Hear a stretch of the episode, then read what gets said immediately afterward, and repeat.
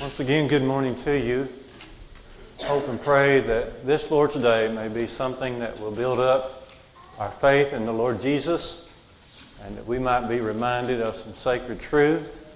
Of course, we look forward to gathering around the Lord's table here in just a bit and remembering all that the Lord is about, especially his sacrifice in our behalf and the glorious resurrection that uh, he encountered.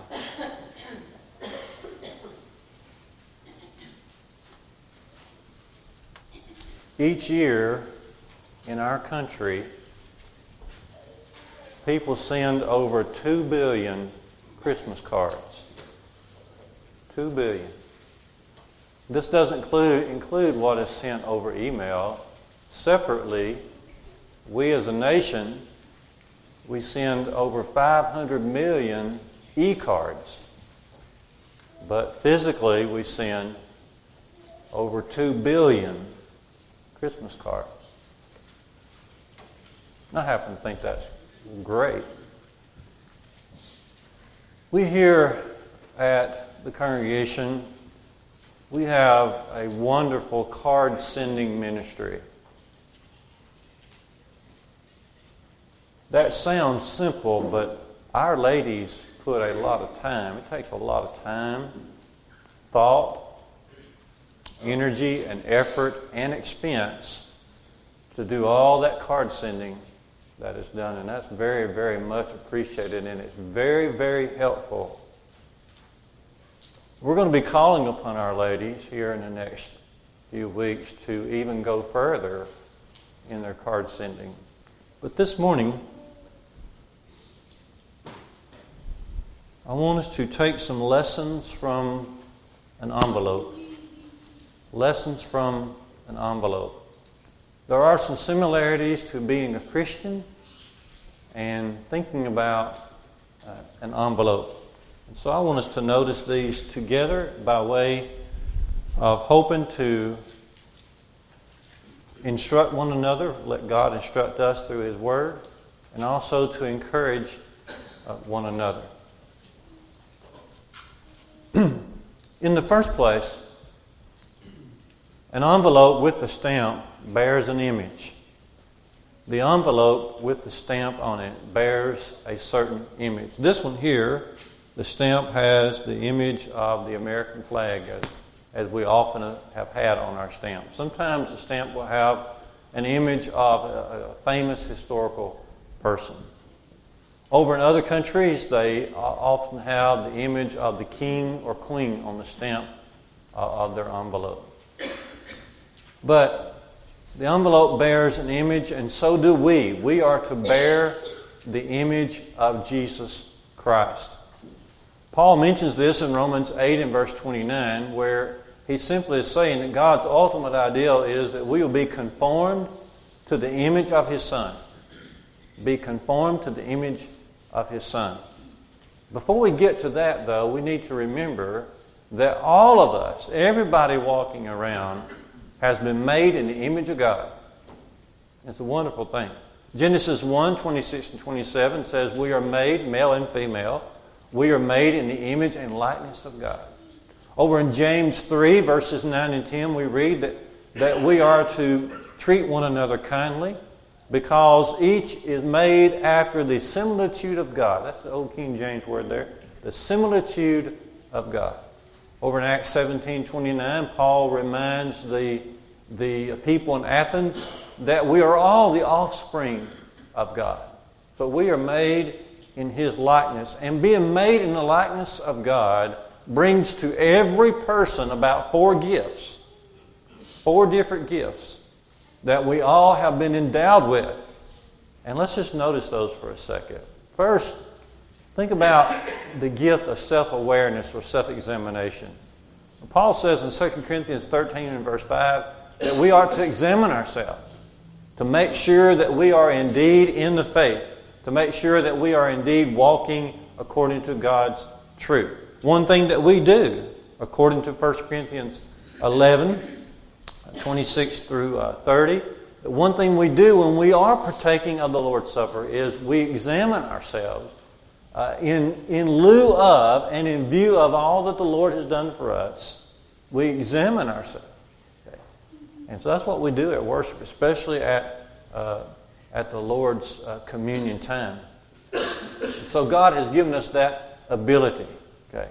Uh, unlike the animals, okay? unlike any other creation, we are made in His likeness and we have this ability. You know, speaking of that, uh, we're not just a few or several steps up from the slime as, as taught uh, through evolution. Rather, uh, we are one step down from the angels, according to the Bible. Both Psalm 8 and Hebrews 2 says we have been made a little lower than the angels. So we didn't come up from slime, but we are made by God in His image and His likeness just a little lower than the angels. And by that and through that process, we have the tremendous ability to look at ourselves. Think about it. We're able to, to step back from our lives. We're able to read the gospel, read God's word, and step back from our lives, and we're able to make comparisons and see, okay, here's what God wants out of me. Here is what I am doing. I need to step back in now and make the necessary corrections according to what He has said we're able, we have the gift of self-awareness, self, self-examination. We also have the gift of conscience. The Bible speaks of having a good conscience, 1 Timothy 1 and verse 5. Um, there's a statement about David in the Old Testament. I think it's 1 Samuel 24 and verse 5, along those lines, where you know, David had cut off, he had been in this cave, and Saul was hunting him, uh, going after him. And Saul didn't know David was in the deeper part of the cave, and Saul stopped by there, and, and unbeknownst to Saul, David cut off a part of, of Saul's uh, outer garment. And, but David's heart smote him, it said. Okay. Now, to just a normal person walking around who had uh, been pursued and, and uh, by, by King Saul. Uh, that person would have just taken the advantage of just getting his enemy and, and having uh, revenge on his enemy right then. But David, he knew that Saul had been put in as king by God. He, he is God's anointed. And David was not going to kill him, but David even felt bad about taking a piece of his robe. And it, when he did that, it says his heart smote him. That's our conscience. That's what I was getting at. That's our conscience. When we do something or say something that we know we shouldn't say, then our heart will, will, sm- will smack at us. Okay? Uh, it will strike us. And we, we might say something and then later we say, I wish I hadn't said it that way. I wish I hadn't used those words. And you won't see, you won't see a, a dog doing that. Okay? Have you ever known a dog going off to the side saying, I wish I hadn't barked that loud. I shouldn't have been barking. I shouldn't have been barking at that time of the night. Okay, dogs don't do that. They just do and they don't, and they do and they don't. But God has made us in His image. So we have the gift of self examination, we have the gift of conscience, we also have the gift of will. You know, Jesus says in John 7, verse 17, if any man wills to do his will, that's a gift of desire. That's a gift of thirst.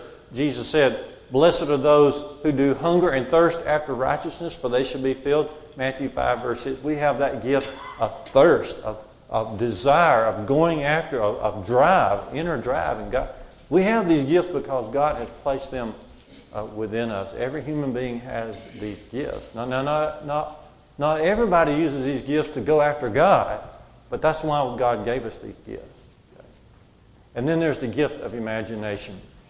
And that is, uh, once we have the desire, once our conscience has struck us, once we have studied out what God wants us to do, and we have that desire, and we have examined ourselves, then we create a way, we find a way, we go ahead, we follow through on what our conscience has told us we ought to do. It's a, it's a follow through.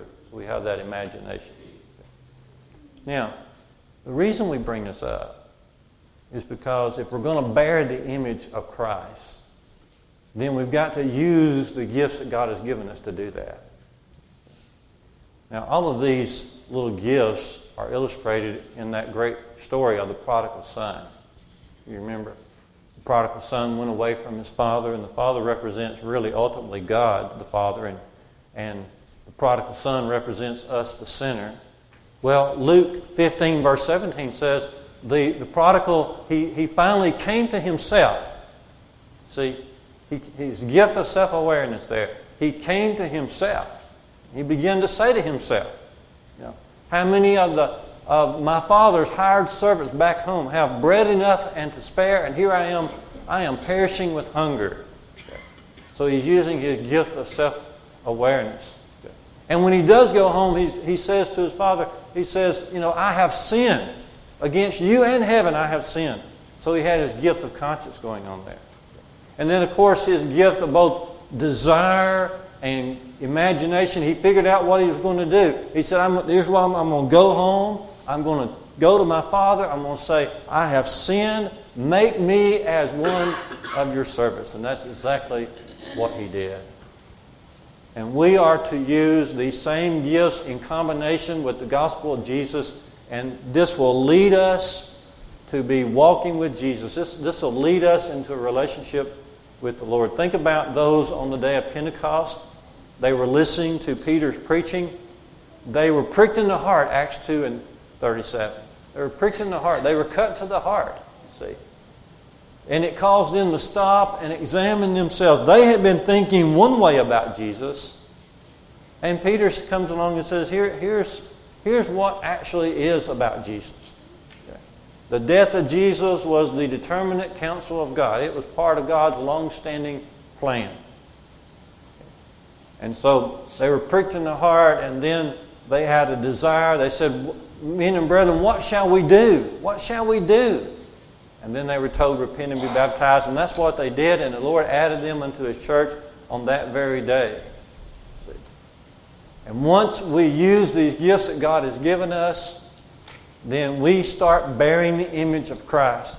The first thing about an envelope is that it bears a certain image. A few other passages about bearing the image of Christ. You know, Paul says in Galatians 2 and verse 20, I am crucified with Christ, nevertheless I live. Yet not I, notice, yet not I, but Christ lives in me. And the life that I now live in the flesh, I live by the faith of the Son of God who loved me and he gave himself for me. In Philippians 1 in verse 20, Paul said, Here's how it is with me.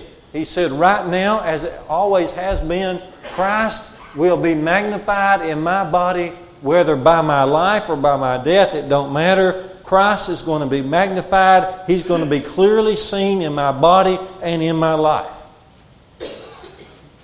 And that's just the way it was with Paul, and that's exactly how it must be with us. So we must ask ourselves in the things that I say every day and in the things that I do every day, am I becoming more and more conformed to His image or not? And we must think about that uh, very seriously. In Galatians 4:19, Paul said that he labored intensely, almost like a lady, a, a young lady being in labor, uh, about to have a baby. Paul said, I, am in travail. I'm, I labor intensely in order for you, those of you who are Christians in Galatia, in order for you that Christ might be formed in you, that Christ might be obvious in you. Now, they had been walking well. If you look at Galatians 5 and verse 7, Paul said, You were running well. Now, what does hinder? Who hinder? Who's hindering you now from obeying the gospel? You were doing so well. If you back up in Galatians 4 down to about uh, verse 15, Paul says, Why have I become your enemy? Am I, have I become your enemy because I tell you the truth? There was one time where the majority of those that Paul's talking to there in the area of Galatia, they would have given their lives for him. When he was among them working, they would, they would have plucked out their own eyes for him. But now something has changed. They, they, they begin to go back into their old ways. They begin to uh, show allegiance to the old law of Moses that has been nailed to the cross. And and think they were growing weaker in the faith instead of stronger. And Paul said, I'm going to continue to labor and travail and to work intensely until Christ is formed in you once again.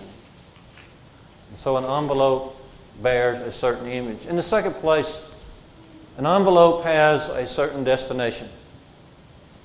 An envelope has a certain destination. When we put the address on the envelope, return address, then there's a certain destination in mind. It may go from here to Birmingham to Mobile.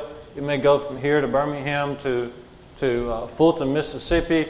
It, it may go here and there, but it has a certain destination. And of course, our destination is and always will be heaven. That's our drive. That's our drive, is heaven. Heaven for us personally, heaven for everybody that we know. Heaven is our drive, it's our destination. Life is much like a, a taking a route. It, it's like a road. It's a journey. It's a path that we take. Jesus tells us in Matthew 7 13 and 14 that there are two choices concerning this path that we take. There is the, the broad way, which leads to destruction, and many enter in there. But he says also we need to think seriously about entering into the narrow gate. This straightened way, this narrow way, leads to life, but there are few who find this way. The majority of the people, that's why I've got the word consensus up here on the monitor.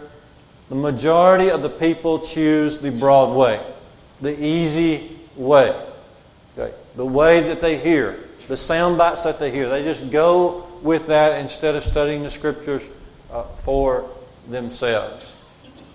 Those who choose the broad way are very confused. They're, they're confused either because they've just been careless about it, or they've been listening to the wrong source. They haven't been looking at God and His Word carefully. Or someone has deceived them and continues to deceive them. But for some reason or another, they have chosen the broad way, and that's the most confusing way. There's a passage about confusion over in um, James 3 and verse 16. Paul says, Brother James says, he says, where envy and strife is, there's confusion and every evil work.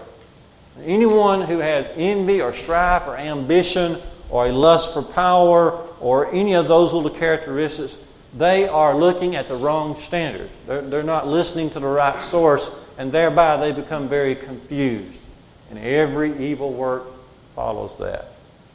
The book of Judges really ends in confusion.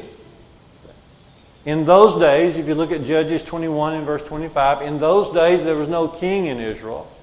And you remember the cycle in the book of Judges how that they would sin and go after other gods, and then God would punish them, and then they would cry out to God, and God would send a deliverer in there like Gideon and so forth. He would send someone to deliver them, and then for a while they'd be okay, and then they would go right back into their sin, just a recycling of their sin all throughout the book of Judges. It was the people were very confused. In those days, there was no king in Israel, and every man did that which was right in his own eyes. That's the broad way. Doing right in your own eyes is the broad way. That's the easy way. That's the path of, of least resistance. But now the book of Judges begins with compromise and it ends with confusion. Chapter 1 in the book of Judges talks about how that the people of God, when they came in to possess the land, they didn't drive out the Canaanites completely. More than just one pocket, more than just one tribe, it happened over and over again. Yeah, they conquered them, but they didn't drive them out completely. And God noted that and kept that in His mind. You see that in Judges chapter 1 mentioned quite often. Folks, if we are going to choose the narrow way, if we're going to arrive at our destination in heaven, we cannot compromise, no, not one iota. There can be no compromise.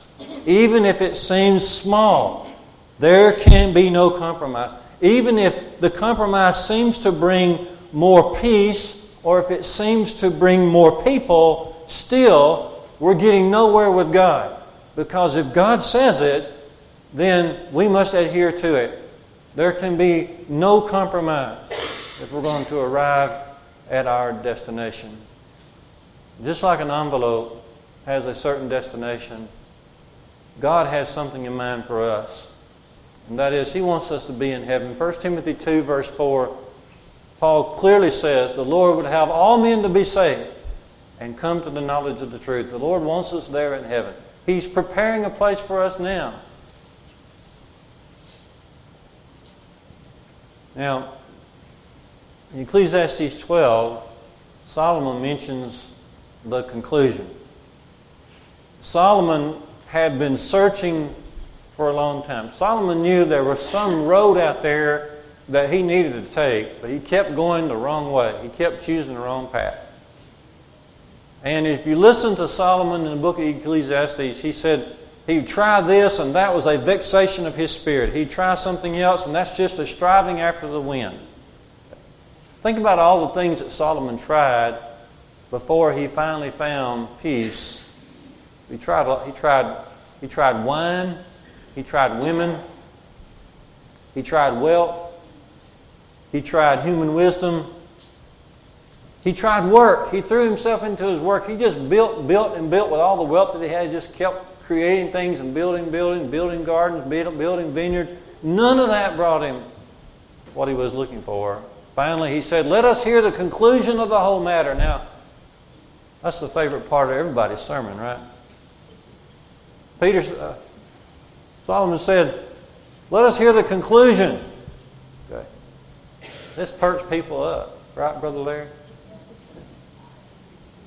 Solomon said, Let us hear the conclusion of fear God and keep his commandments. This is, this is what it's about. This is the whole of man. So God has clearly shown us that we've got the truth. We cannot compromise with the truth. He has clearly shown us that the majority way, the consensus, is not going to get us to heaven. We need to listen to the wisdom of Solomon as well. In the third place, on an envelope, we've got to get the name and the details right. We've got to get the name and the details right. Have you ever received someone else's mail? Sometimes that's the error of the mail carrier, but sometimes it's also the error of the one who did the sending. Have you ever addressed, addressed an envelope to someone, but then you put the someone else's note in the envelope. If you're sending cards, have you ever addressed an envelope and then you put another person's card in that wrong? And that's happened before. Have you ever wrote a person's name down, put the stamp on the envelope, put the return address, and then you said, "Oh, I want to make sure that the address is the, the address is right." So you leave the envelope laying there and you go check to make sure that the address is right. But then you get distracted and you never get back to the envelope. It ends up getting mailed without an address on it at all. That's never happened at your house, has it? We got to make sure we get the name and the details right. And of course, the name is Jesus. We we talked to our pew packers about J E S U S. He's the king of the jungle. He's the king of the sea. He's the king of the universe, and He's the king of me. We introduced Jesus to them, but later on, our hope and prayer is that they'll learn about the gospel. Peter talked about this in Acts chapter 4, verse 12. He says, There is salvation in no other person, there is no other name under heaven given among men where must we must whereby we must uh, be saved. Someone has said there are about 15 words to know for salvation. I didn't say, remember these 15 words and you'll be saved. But I did say, there are 15 words you can know to be saved. In one word, salvation is Jesus. In two words, salvation is trust and obey. In three words, salvation is death, burial, and resurrection. In four words, salvation is God's grace, man's faith. In five words, salvation is hear, believe, repent, confess, baptism. Add those up, about 15 words. Just think if a person studied those 15 words with the appropriate scripture and understanding behind those 15 words, then a person can find himself in Christ and receiving salvation. Why don't you try that sometime? Go up to somebody and say, Can I, I've got 15 words I want to share with you. Just 15 words. Would you have time to just sit down with your Bible and look at these 15 words? Okay. Jesus, trust and obey, death, burial, and resurrection, God's grace, man's faith, hear, believe, repent, confess, uh, baptism. You've got to make sure we get the name right. In the fourth place, What's on the inside of the envelope is more important than what's on the outside, always. Have you ever received an envelope that had nothing in it? It had been accidentally maybe ripped open and the contents had fallen out. What's on the inside is ultimately what's important. You may be receiving a, a car title in the mail. You might be receiving a check in the mail. You might be receiving a special card or a special note from someone in the mail. You may be receiving a number of important items uh, in the mail. What's inside is, of course, most important. The soul is more important than the body. Paul explains this in 2 Corinthians 4 and 16. He says, For which cause we faint not, though our outward man is perishing, our inward man is renewed day by day. Notice that our outward man is perishing. The, the real meaning there is our outward man is running down. It is running, running down. And the older we get, the more we see that just right before our eyes. Just look in the mirror. Okay. And then when you look in the mirror, you say, Well, I can't see as well. And then you can't hear as well. And then you can't move as well. And then you've got injuries you can't explain. And on and on it goes. We are running down. But Notice this. He says, but our inward man can be, if we have the gospel in our lives, our inward man can be renewed day by day. And that's the Lord's instruction to us. Day by day, we ought to have better Bible knowledge. Day by day, we ought to learn to be more patient. Day by day, we ought to have more and more victory over temptation. Day by day, we ought to have more and more compassion so that our last days ought to be our best days. The last days on, our, on the earth ought to be our very best days for Christ. Because by that time, we are now experienced. By that time, we have been renewing the inward man for quite some time. We ought to be full of compassion we ought to be full of outreach. We ought to be full of love. The older we get, the, the better soul winners we, we, we ought to be. That's why Paul says, for, for this cause we do not faint. Who would ever give up if we are renewing the inner person by prayer and devotion and worship and especially study of the Scripture? If we are renewing the inner person, then we ought to be our, be, our best days are yet to come. Ecclesiastes 7, verse 1. I'm not real sure about Ecclesiastes because some of those passages are just kind of out there. And, and Solomon, are you talking about the time when you were in wickedness? Or are you talking? To, Are you giving a real good piece of advice here? Sometimes that's not just real clear. So you just see what you think about Ecclesiastes 7, verse 1, where it says, you know, the day of our death is better than the day of our birth. Is, is this point being made? The point is true that our best day, our last days on earth ought to be our very best days. Just check out Ecclesiastes 7, verse 1 along those lines. And finally, an envelope must be properly sealed. It must be properly sealed. Contents will fall out. That's the last thing you do before you mail it. You make sure it's properly sealed. The Lord intends to seal us, and He does if we obey His gospel. If you look right there in Ephesians 1 13 and uh, 14, Paul says that in becoming a Christian, we hear the word of the truth, the gospel, and then that leads us to believe, truly, truly believe, obedient belief. And then the Lord seals us with the Holy Spirit of promise. Over in Ephesians 4.30, he says, Don't grieve the Holy Spirit um, because he is the one who has sealed you for a future day of redemption. The Lord gives us himself when we obey. It's, it's basically the same thing that uh, Peter says in Acts 2.38, Repent ye and be baptized, every one of you in the name of Jesus Christ for the remission of your sins, and you shall receive the gift of the Holy Spirit. The Lord brings Himself into our lives when we submit to Him. Philippians 4 verse 5 says, The Lord is at hand. He is close by. When we are baptized for remission of sins, the Lord comes in very near to us. He's not been in us before, but now He is near and dear to us. This, according to Ephesians 1.14, is a, a guarantee. This, this occurrence of God coming into our lives, this is a guarantee. It is a pledge of a future with God. Now, if you love being a Christian right now, you're going to really love it when you get to heaven.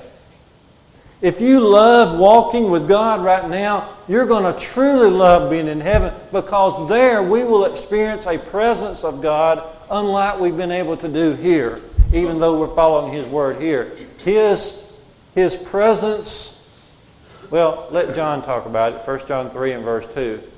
He says, Brethren, it's not clear yet what we shall be, but we know that when He is, when He comes, when He's manifested, then uh, we shall be like Him, and we will see Him even as He is. Now, then we will see God even as He is. But now, the Lord, in His promise, has promised to be with us. He's close by. He's taking care of us. He's watching over us. And so it's got to be properly sealed. Now, we have a part in that. Notice what Paul says in Ephesians 4.30. Grieve not the Holy Spirit. In other words, don't violate what the, the Spirit has come and written down for us in His Word. We got to stick with Him. We got to be faithful to Him. We got to keep following His Word. And by, by that, we'll be proper, like an envelope, we'll be properly sealed. Well, I'm way beyond time. But I wanted us to see these comparisons between the envelope and being a Christian. And hopefully it has encouraged us, motivated us. Hopefully we can, we can look into it further and see how much God wants us uh, to be like Him. You know,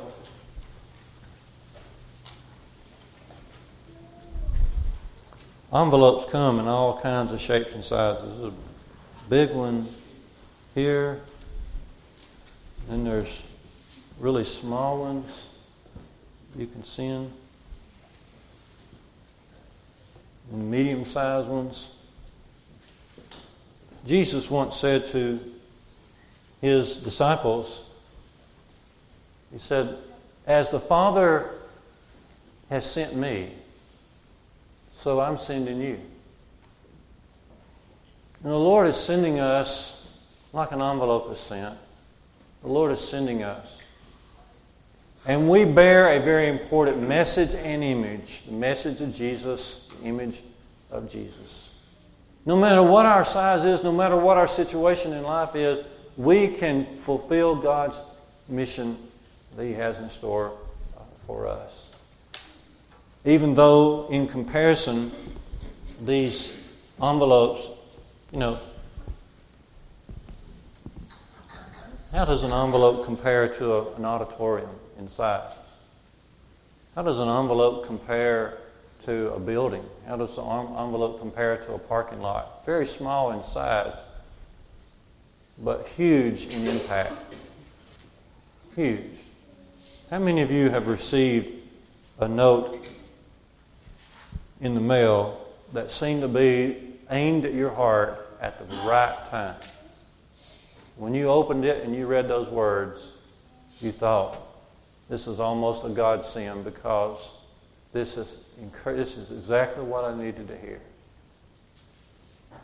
How much more can we do for people than that when we, as bearers of God's image, and bearers of the cross of Jesus and carriers of the message of God, how much more good can we do in the lives of people? As we consider these words and many others like them, it could be that this can help us look at our own stance before God. Think about how well are you bearing the image of Christ? When people look at us, and they do, and they will, do they automatically think about Jesus? Do they, do they see Jesus? You know, Paul said no matter what was happening in his life, people were going to see Christ magnified. No doubt about it in Paul's life. Okay? Nobody would come up to Paul and say, Are you a Christian? Do, do you go to church? Uh, no, uh, that would, that would be a silly question to Paul. There was no doubt about it. So maybe that thought can help us to examine ourselves. Whatever your need may be, won't you make your response known right now as we stand together and as we sing?